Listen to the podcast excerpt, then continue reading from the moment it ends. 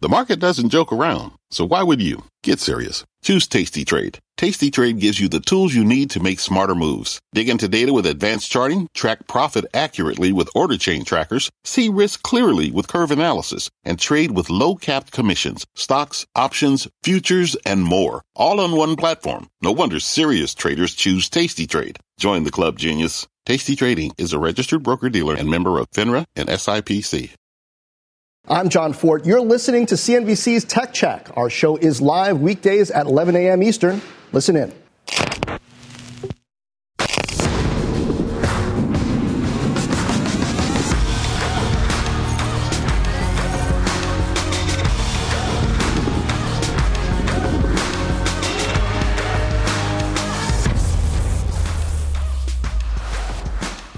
Good Wednesday morning. Welcome to Tech Check. I'm Carl Quintanilla with Deirdre Bosa. Nilay Patel of The Verge is with us for the hour. Today, FinTech's final hours as the sector closes out a tough 2021. We're going to break down how the disruptors are themselves being disrupted.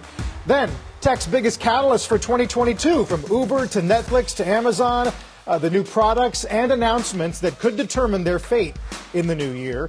And then finally, that big pile of cash in Silicon Valley. We've talked fundraising and SPACs and IPOs. We'll take a deeper look at how capital is being used inside tech companies to lure employees, win customers, and finance investments, Steve.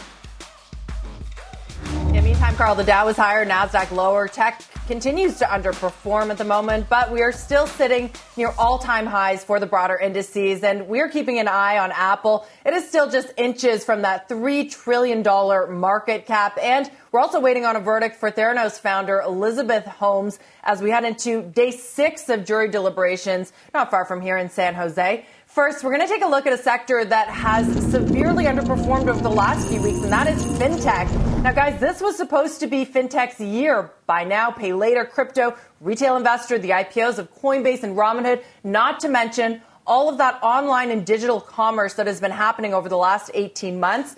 What's happening instead, though? Investors, well, they're actually returning to the incumbents. Take a look at shares of Visa and MasterCard. They have each jumped more than 10% over the last month while the more recently public names like Affirm and SoFi, they're down double digits. So question is, guys, is the hype of the upstarts wearing off within those names? There is a divergence as well. The names that are tied more closely to crypto, Coinbase and Robinhood, they now have the lowest multiple on an EV to sales basis in the group. And Square's recent rebranding that embraces Bitcoin and blockchain hasn't done the stock any favor since that change. The company is on track Nilay, for its first yearly decline since it went public back in 2015. I guess the question here is that a lot of these trends, crypto, the retail investor, buy now, pay later, I don't, I don't think anyone thinks that they're really going to go anywhere next year. So can these incumbents kind of hold on? Can they move quick enough? Or is this just a pause? I think it's a pause. I think this is a pretty classic trough of disillusionment, right? You ride the hype cycle. There's a lot of energy in the space. We're going to reinvent everything and then the reality of execution sets in. And that's right next to the reality of having to change an enormous amount of consumer behavior, especially around the holidays, uh, as people shift the way they spend money, which is really the fundamental of all of these companies. You're trying to get a lot of people to change how they spend money. That's going to take a lot of time. Yeah, it is interesting, Nilay, um, when you think about the, I mean, if this if the legacy uh, payment companies are able to start to take a knock out of the upstarts with this, what happens when they really put their own uh, pedal to the metal? I also think it's, also think it's interesting looking at that chart. Um, you can see what happened to Affirm late in the year, all because of that relationship with Amazon. And one more comment on what happens when you're able to plug into that kind of scale. Yeah, I think it, look, Amazon yeah. wants to change the way you spend money at a, at, a, at, a, at a major rate. I think the question is whether they can actually convince people, especially in the fourth quarter when you know the the holiday shopping period brings people back to their habits. I think there's a big question whether Amazon's scale can actually do the things Amazon wants, or whether it's just going to take time. Yeah, Scale in fintech, though, as we've seen, guys, isn't necessarily the key here. I mean, Visa is what a nearly $500 billion company has been making a lot of investments in the space, but hasn't been, some might argue, super nimble. I mean, was a little bit, the buy now, pay later trend really disrupts the rails, the whole thesis. So we'll see what happens. And we're going to stay with the opportunities here. Our next guest recently lowered his price targets for Affirm, Square, and PayPal, but he maintained his buy ratings. Mizuho Managing Director Dan Dolev joins us now. Dan, good morning and great to have you with us. Hi, good morning. Uh, you know, investors were so excited about this young, active base that Robinhood and Coinbase promised, but they've been slow to sort of cross sell different products. Is that them being slow to the punch, or is it users not this young base of users not really buying into it, buying into other products? I think when you talk about, thanks again for having me on the show. When you talk about names like Coinbase, uh, specifically what we're seeing here is we're seeing some worries, not so much the engagement, people are using it very often, but we're seeing more worries uh, from the investor community about shrinking yields or shrinking take rates. And that's what's actually holding the stocks um, kind of backward. Because if you think about their shares in, in Bitcoin or, or elsewhere, they're actually gaining share. So it's, you know, more volume at a smaller take rate or a smaller spread. And I think that's what's concerning. I think that people are actually still using those apps pretty widely. That's the question. They're using them widely, but I mean, if you think about the transaction costs, the take rate that they're getting, that is likely set to decline, right? And the whole premise is that they're going to be able to sell other products engagement too when you look at a Coinbase and Robinhood that can sometimes rely on things like crypto prices or meme stock action. So where do they have to go from here? How do they have to expand their business? That's a great question. So I think two separate answers. One for Coinbase specifically, they need to go deeper into say more institutional, you know, institutional um, Bitcoin, more um, NFTs, et cetera. That's what's going to get them, you know, kind of like that uh, deeper engagement with the consumer for Robinhood specifically, and that's been the promise, but also the issue. The big kind of promise for Robinhood is the kind of one stop shop bank. And if they can actually do this, this is going to be a home run. But I think there's still a show me here and a wait and see because they haven't they haven't delivered yet on that. So that's kind of the cross selling you're talking about.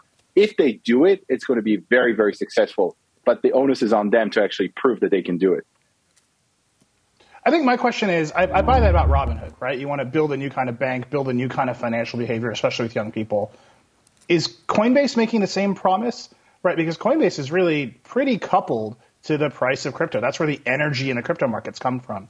What does Coinbase need to build to decouple itself from that volatility? You know, they need to actually. This is a you know this is the the, the main issue that you're hitting.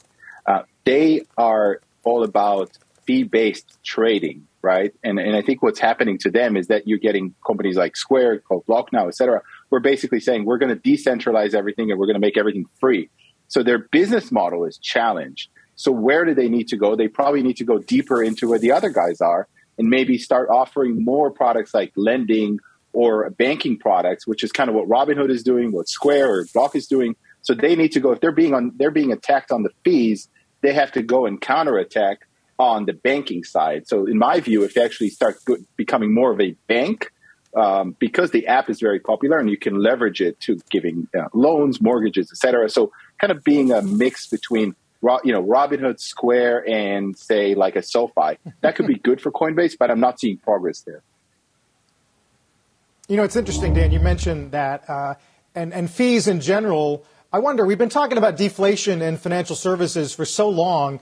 Uh, but we've reached this point where it's zero commissions everywhere, and the models are getting their revenue from things like payment for order flow, in some cases, the lion's share of their revenue. I wonder, do you think that means that we've sort of bottomed out in deflation uh, in, in financial services overall?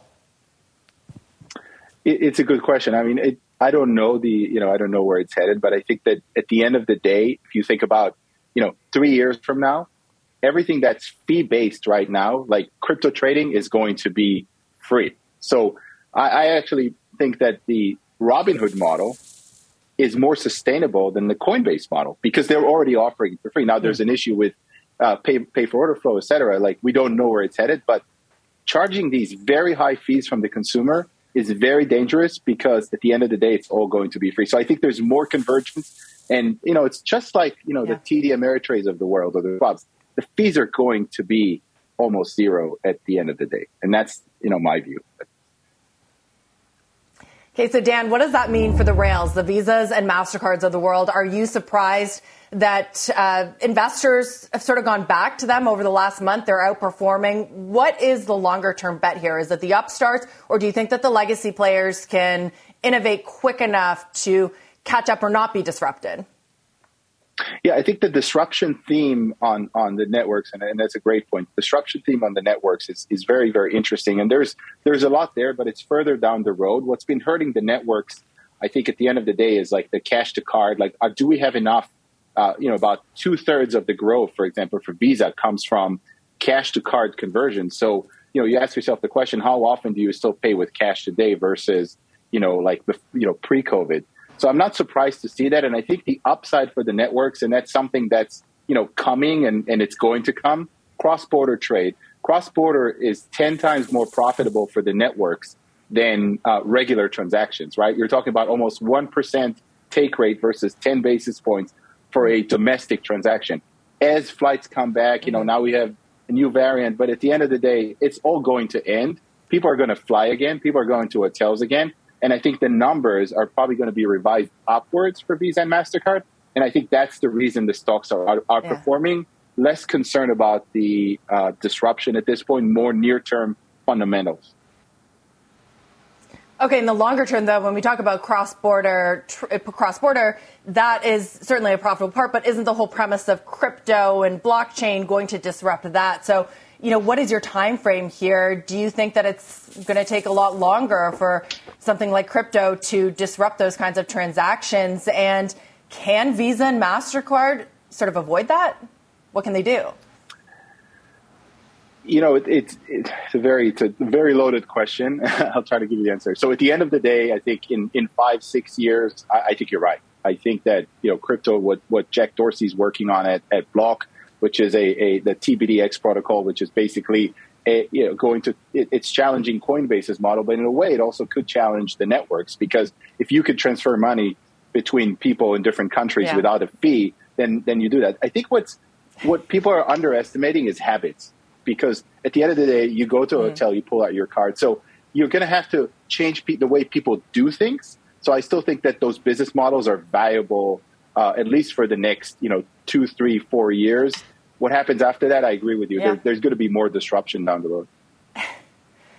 Yeah, I remember even i- with Alipay's model, if that was going to sort of disrupt the rails. And uh, I think Al Kelly of Visa said that it was something that they didn't think was going to happen for a long time, but now you've got crypto. And as we see, the pandemic has changed habits quicker probably than anyone expected. Dan, as always, thank you so much for your insights. We'll talk to you again Thank soon you. and have a great new year. Thank you. Happy New Year.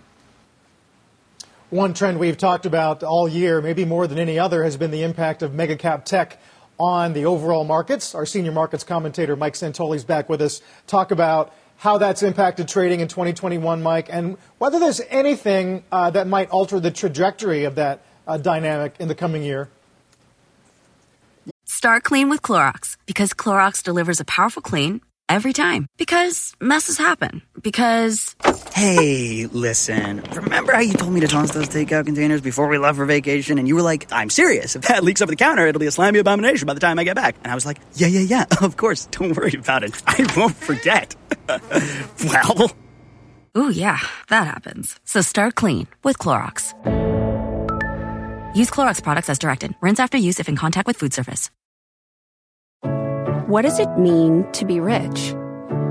Maybe it's less about reaching a magic number and more about discovering the magic in life. At Edward Jones, our dedicated financial advisors are the people you can count on for financial strategies that help support a life you love. Because the key to being rich is knowing what counts. Learn more about our comprehensive approach to planning at edwardjones.com slash find your rich. Edward Jones, member SIPC.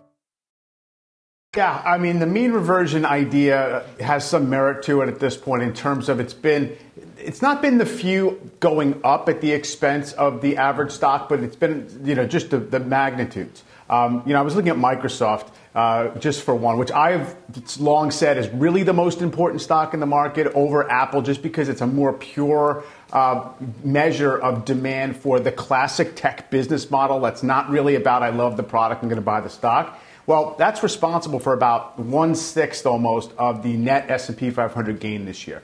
Is, is Microsoft going to go up 53% again next year on a $2.5 trillion uh, market cap right now? That's kind of unclear, and that's really a hard bet to make, right? But I would feel worse about this trend if it was obscuring some kind of scary macro message going on in the under the surface of the market. Right now, that's not really the case. There has been a little bit of a tilt toward defensive, classic defensive sectors in December, so that's something to monitor. Uh, so I think it's like, what are people complaining about when they're complaining about mega cap dominance? Is it just that you've had less of a chance to beat the market? Is it that it's giving you a false idea of the market's underlying strength and supply demand? Maybe it's it's all of that, but when the equal weighted Russell Russell 1000 is up 20 something percent on the year, it's hard to say that it's been just a handful of stocks, you know, pulling the market higher and the rest doing nothing. Right. I wonder though, you know, take Cathie Wood's overall uh, philosophy, Mike, that there's a basket of generational change in AI and in robotics and in battery storage and in mobility. And not to say that it's going to necessarily move the revenue needle or the earnings needle, but it's going to give a, a cushion to any would be uh, fall in sentiment regarding these mega cap names?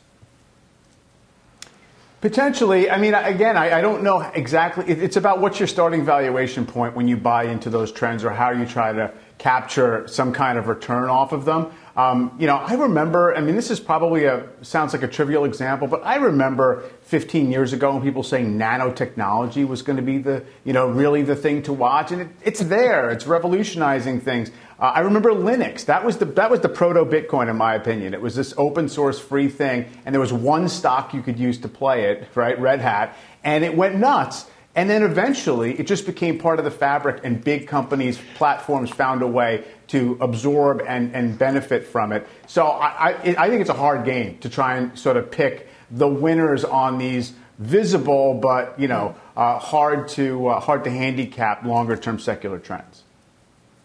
You know, Mike, I think Carl and I are simpatico this morning. I had the exact same question about Cathie Wood's thesis and, you know, the fourth industrial revolution. Does this time somewhat different? The examples that you use, Mike, they didn't have the digital transformation of the pandemic behind them. Could this time be different because of those trends and because it looks like we're going to be in this hybrid workplace for longer?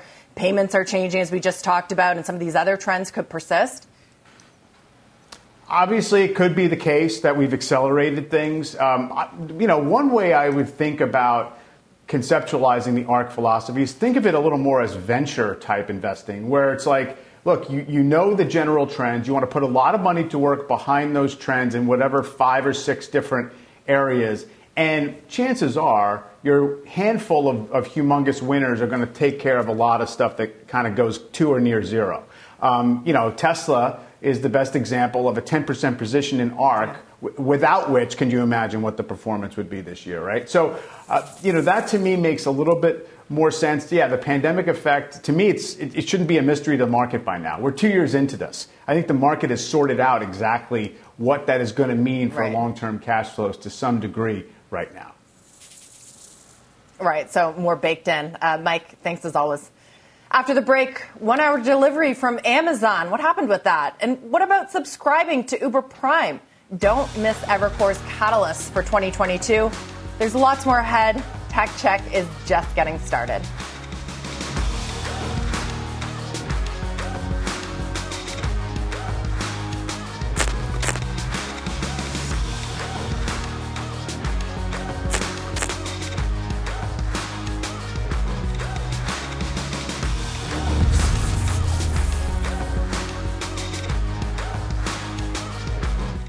This is a big year. The Ohio Lottery's golden anniversary. 50 years of excitement, of growing jackpots and crossed fingers. 50 years of funding for schools, of changed lives and brightened days. 50 years of fun. And that is worth celebrating.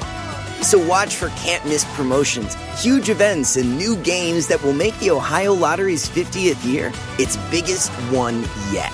Learn more at funturns50.com. Start clean with Clorox because Clorox delivers a powerful clean every time. Because messes happen. Because. Hey, listen. Remember how you told me to toss those takeout containers before we left for vacation? And you were like, I'm serious. If that leaks over the counter, it'll be a slimy abomination by the time I get back. And I was like, yeah, yeah, yeah. Of course. Don't worry about it. I won't forget. well. Ooh, yeah, that happens. So start clean with Clorox. Use Clorox products as directed. Rinse after use if in contact with food surface.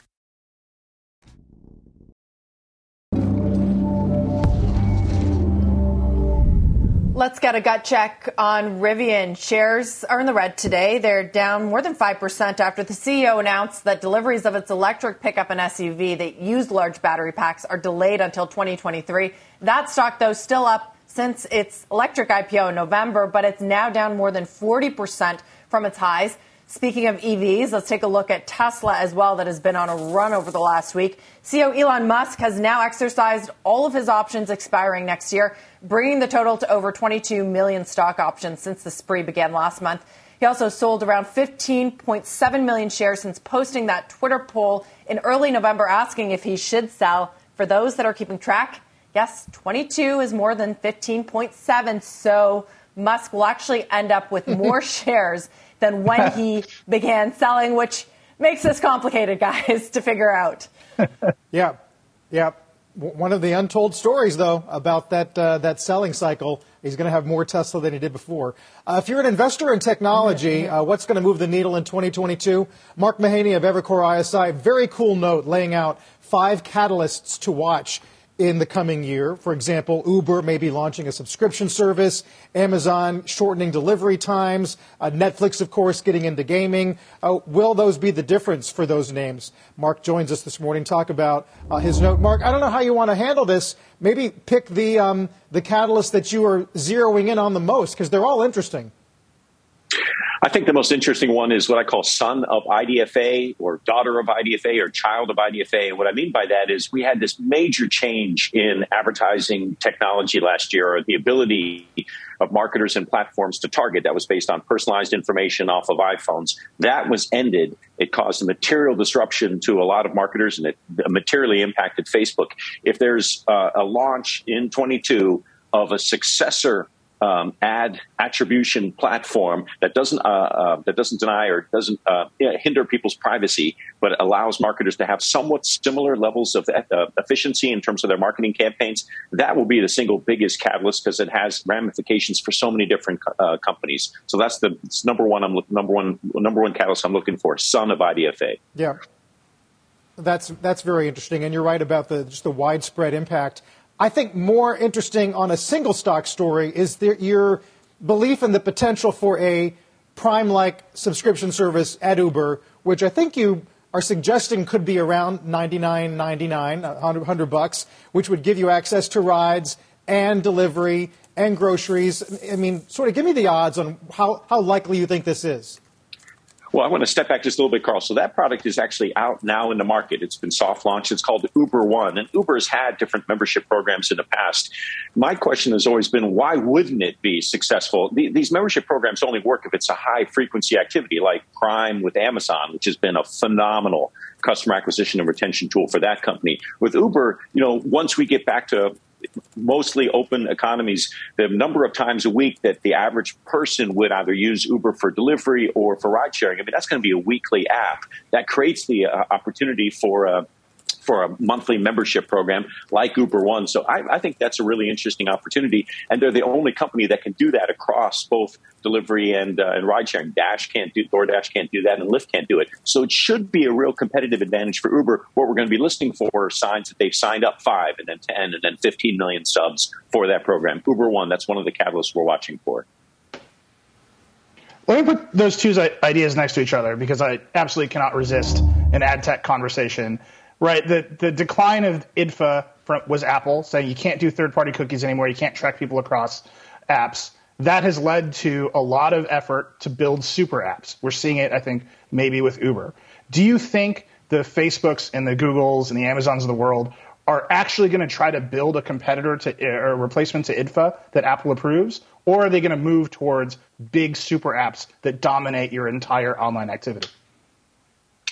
That's a great question. It's a great setup, Nilay. The uh, I think the, uh, the, the the term I've heard used is content fortresses. Companies like Amazon have this inherent advantage, which is that they don't need to build a tool to track people all around the internet because their ads and their transactions occur right on Amazon's platform. The the real the the true workaround for Facebook is going to be if they can get people to actually uh, perform more and more commerce activities on Facebook's uh, platform itself so that they don't have to track you all over the, uh, uh, the and marketers don't have to track you all over the internet. So I, I don't know exactly how this is going to play out. I just know that the amount of money that we're talking about, I mean, it's not just Facebook. We're talking about millions of marketers who had really detailed attribution models that they no longer can use post the IDFA challenges at Apple. So there's an inherent interest and a lot of money at stake in getting us some sort of viable solution. It probably won't be as good as IDFA, but a viable solution. And with that much, you know, at stake, my guess is that something is going to be worked out in a six to twelve month time uh, time frame, and that's going to be the catalyst. Mark, we've been talking about super apps for years, and Uber, Facebook, others have been trying to do this uh, with very little success. We really have nothing that looks like WeChat over in China and the Chinese other super apps. Uh, why is that? And do you think there could actually be a TikTok, now you know the most popular app in the world, that could be more successful in doing so and capturing a Western audience than any of our homegrown players? It's possible, Deirdre. You're asking the you know the hundred billion dollar question, and uh, I'm not sure I know the answer to it. I don't know whether it's um, it's a cultural or a, difference, or I don't know whether it's that the, the app development hasn't been as well developed here in the in the in the U.S. I don't know the answer to it. You're right. There hasn't been really a super app created. Now that said, some of these companies have created a very broad array of services for consumers. I mean, Amazon's probably at the at the top of that list. The broad uh, number of entertainment, shopping. Uh, um, uh, options you get out of uh, Amazon. So Amazon may well come closest to being that super app so far, but it is different than what you've seen in Asia, and it's an, it's a it's a bit of a mystery. Mark, uh, favorite uh, mega caps Amazon, Facebook, and Uber. And next time we'll get to some of the large and small to mid. Uh, but a great note. We love having you all year long. Happy New Year, Mark. Mark Happy New Year, Carl. Thank you. Evercore ISI. Uh, meantime, uh, want to grow in the cloud business? You better have some cash and lots of it. We're going to have a look inside Google's latest tactic to win some more market share when we come back.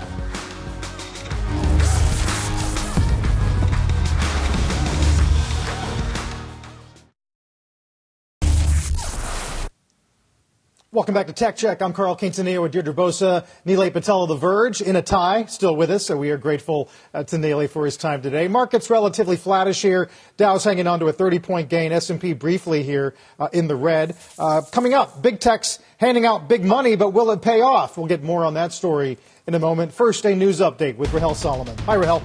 Hi, Carl. Good morning. And here's what's happening at this hour. U.S. crude oil production has risen to its highest level since May of last year, but at the same time, inventories of crude, gasoline, and oil distillates fell more than expected last week, and that's helping push crude prices up about 2% this morning.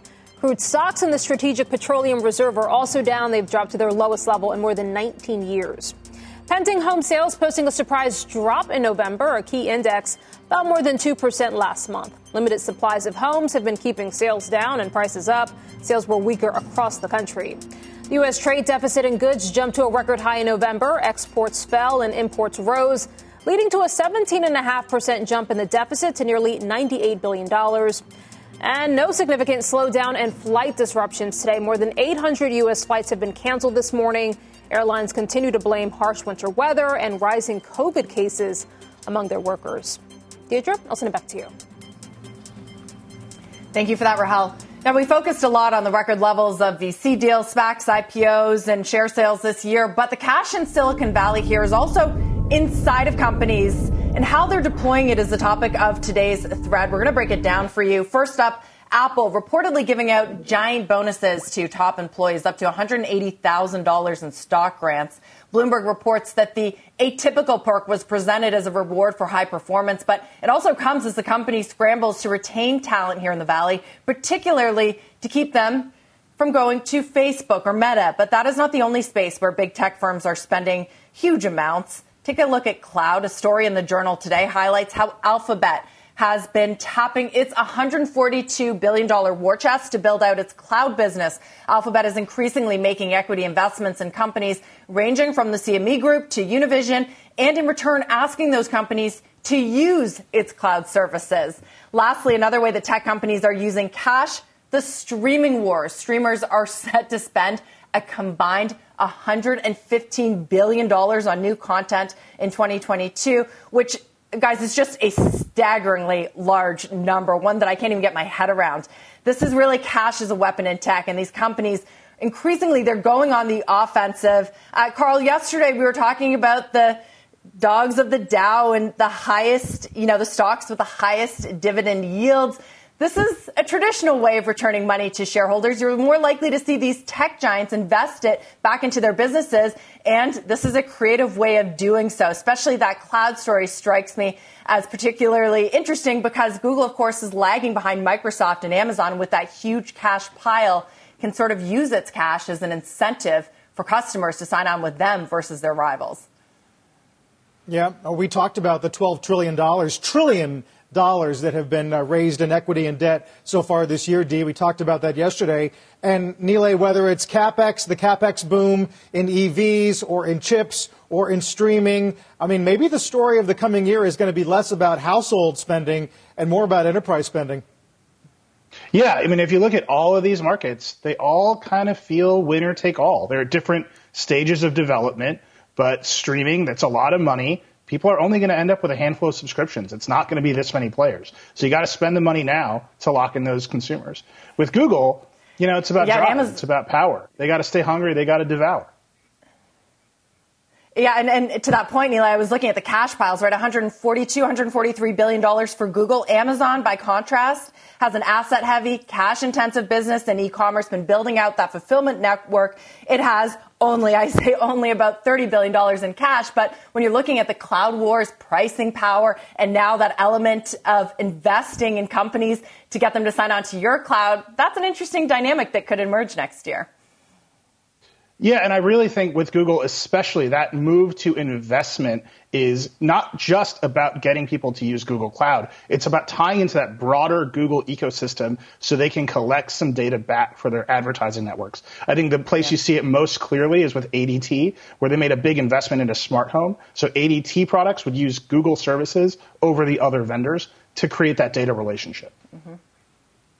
Yeah, perhaps uh, pushing into that super app territory that Mark Mahaney was talking about. It's interesting, though, also to see private companies doing this. We had the CEO of Databricks on, and it, they are still private. And they're using some of their cash pile to invest in their clients as well. So certainly a thread that will continue to follow well into 2022. Uh, now, in terms of the amount of cash on hand that each company has, as we were looking at Apple, leads the pack here with $190 billion. Think about what it could do with that, followed by Alphabet's $163 billion, Microsoft $140 billion. Amazon and Meta platforms uh, round out the pack with 88 and 69 billion dollars respectively. After the break, a check on crypto as Bitcoin looks to end the year more than 30% off its highs. Plus, the tax loophole Silicon Valley does not want you to know about. Those details later on this hour. Tech Check is back in two.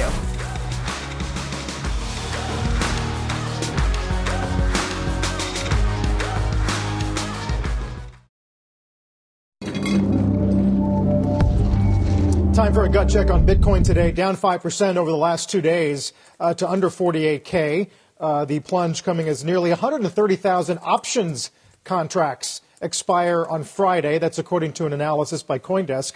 Those contracts are worth more than $6 billion. It's not all that's weighing on Bitcoin. Omicron concerns hitting the cryptocurrency hard as well, down about 17% in December as investors move away from some riskier assets. Still on track, though, uh, for the worst month since May when Bitcoin fell over 35%. So many uh, colliding narratives, Nilay. Uh, for example, um, for those who believe Bitcoin is a play on a withering dollar, dollar's having its best year in six years. So you got inflation, you've got payments, you've got the dollar, currencies, Turkey. Uh, it's, it's been a hard read all year long. Yeah, you know, I think right now there's a big argument in Silicon Valley among some very rich people about whether the future of decentralized services is in Bitcoin or whether it's in quote unquote Web3 ideas. Fundamentally, I have always believed that the only reason people care about Bitcoin is dollars. Ultimately, it's the only use of Bitcoin. It's generating dollars. I think all of the action and attention we've seen around crypto in terms of applications is in the Web3 ideas, is in NFTs, is in other kinds of decentralized services. And I think that's going to play out in an almost religious war fashion for the next year. Yeah, and I think that's what what the bulls would argue that this is a long term, that the you know volatility is well expected. Uh, personally, guys, I'm really interested to see what happens with stablecoins next year. Many have called this sort of a potential black swan for the whole crypto complex uh, because they are so opaque. But as you see the value of Tether, the market cap of Tether and Circle and some of these other big stablecoins increase, and as central banks take a harder look at them, are they getting less risky? Are they becoming more transparent? I'm not sure about that at all, but it will be fascinating to watch. And uh, it, it, could be it could be something to make or break the crypto market next year. And I, I don't know where that goes. Whether more regulation would break it or make it, uh, you know, more appealing. Yeah, uh, there's a lot of people who argue that uh, regulation itself uh, furthers the maturation process of the currency. Time will tell. And speaking of crypto, by the way, uh, Melissa Lee, our colleague, is hosting a special 6 p.m. Eastern Time uh, tonight, Crypto Night in America. I don't want to miss that. Meantime, it has been a very big year, obviously, for cyber attacks, but sort of a mixed bag for cybersecurity stocks. Our Josh Lipton taking a look at the landscape there. Hey, Josh.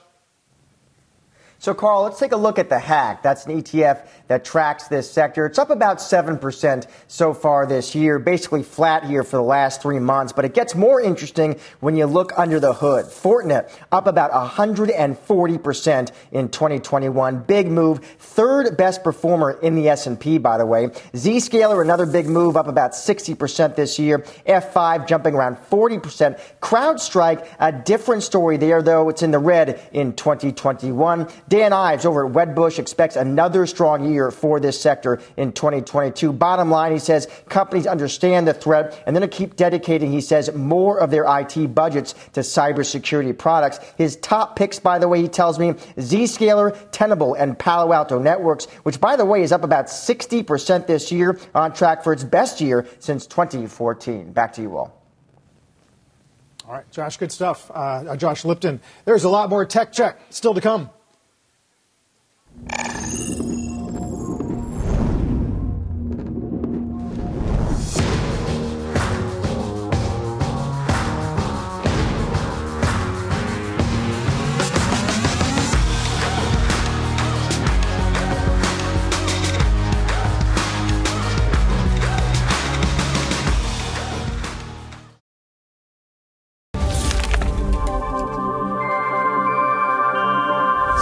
Releasing its final quarterly stock report for 2021, and big tech has officially lost its shine heading into the new year, at least according to these respondents. Only 15% of respondents say they're more likely to buy tech versus 35 saying they favored financials. And while Apple continues to hover right around the $3 trillion market cap, almost two thirds of respondents see some clouds on the horizon. 58% saying it's reasonable to expect Apple will slow down its run in 2022. Yeah, Carl, 182.86. That's the number we've all committed to memory. The level at which Apple hits that three T mark, really hovering around the flat line today, though. Speaking of, was Apple's decision to ditch Intel the right one? Our Todd Haselton has a great piece on how that decision paid off. Catch that article. You really only need to look at the stock and CNBC's full quarterly stock report at CNBC.com. Tech Check is back in two.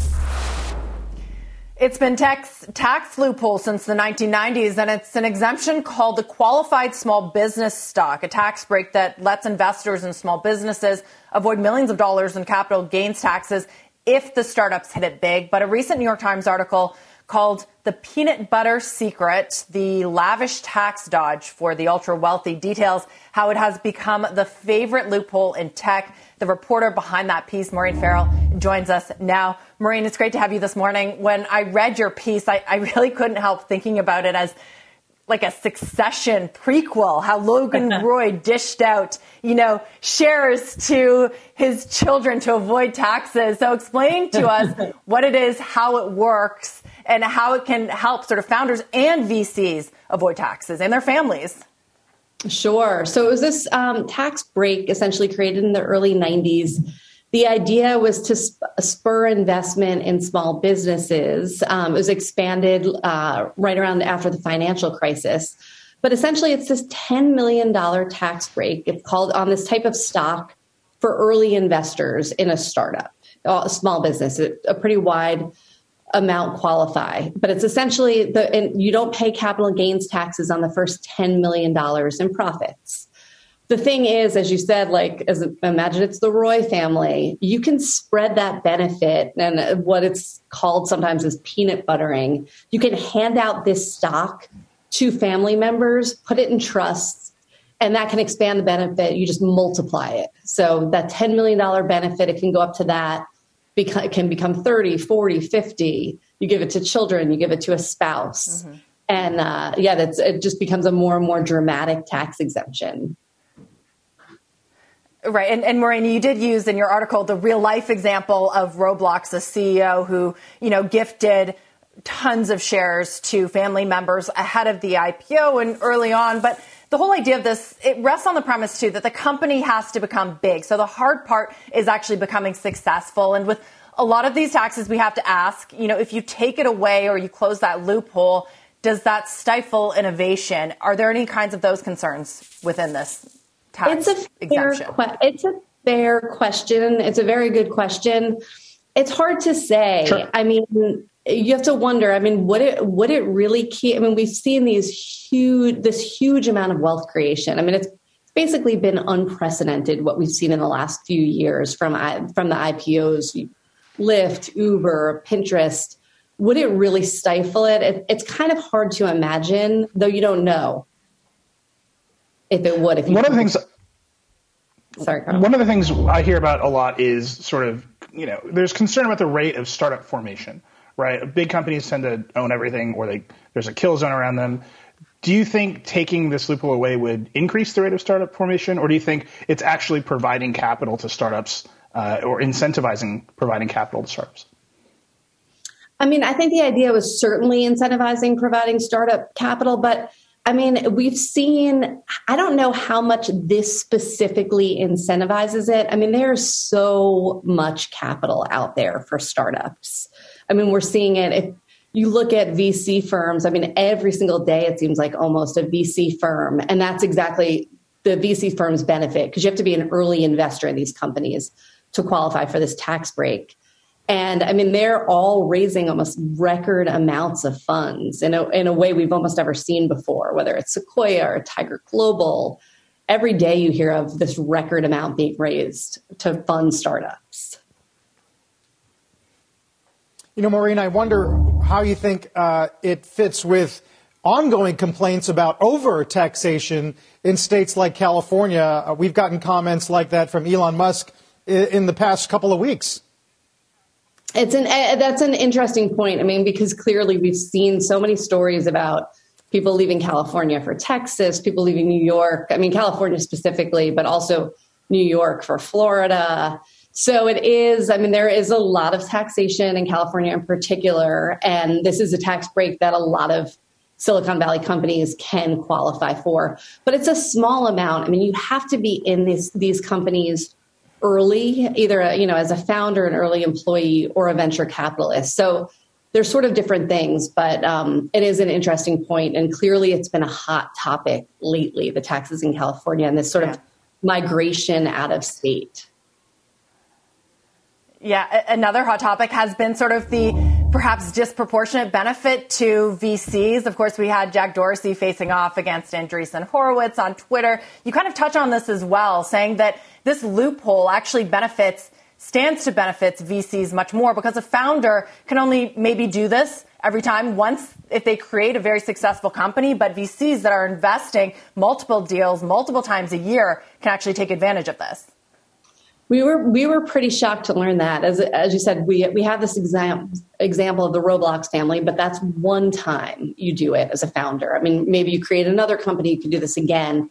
But VCs, the whole business is investing and finding as many startups as you can. And we've heard at some some firms, and this is successful firms, partners can collectively rack up almost a billion dollar in tax-free gains. This is by, you know, with each investment and then plus spreading it to family members and multiple partners. These are huge numbers. Yeah, it is. It is a fascinating piece, Maureen, uh, and I, I, encourage all of our viewers to go out and, and read it. Thank you so much for being with us, Maureen Farrell of the New York Times. Thanks for having me. Quick programming note as we go to break this morning. Uh, do not miss tonight's special report, Crypto Night in America. Melissa Lee is going to break down the top trends for the sector with guests like Anthony Pompliano, Grayscale's Michael Sonnenshein, even Ben McKenzie from the TV show The OC. It's going to be a great hour with Melissa at the helm. Stay with us.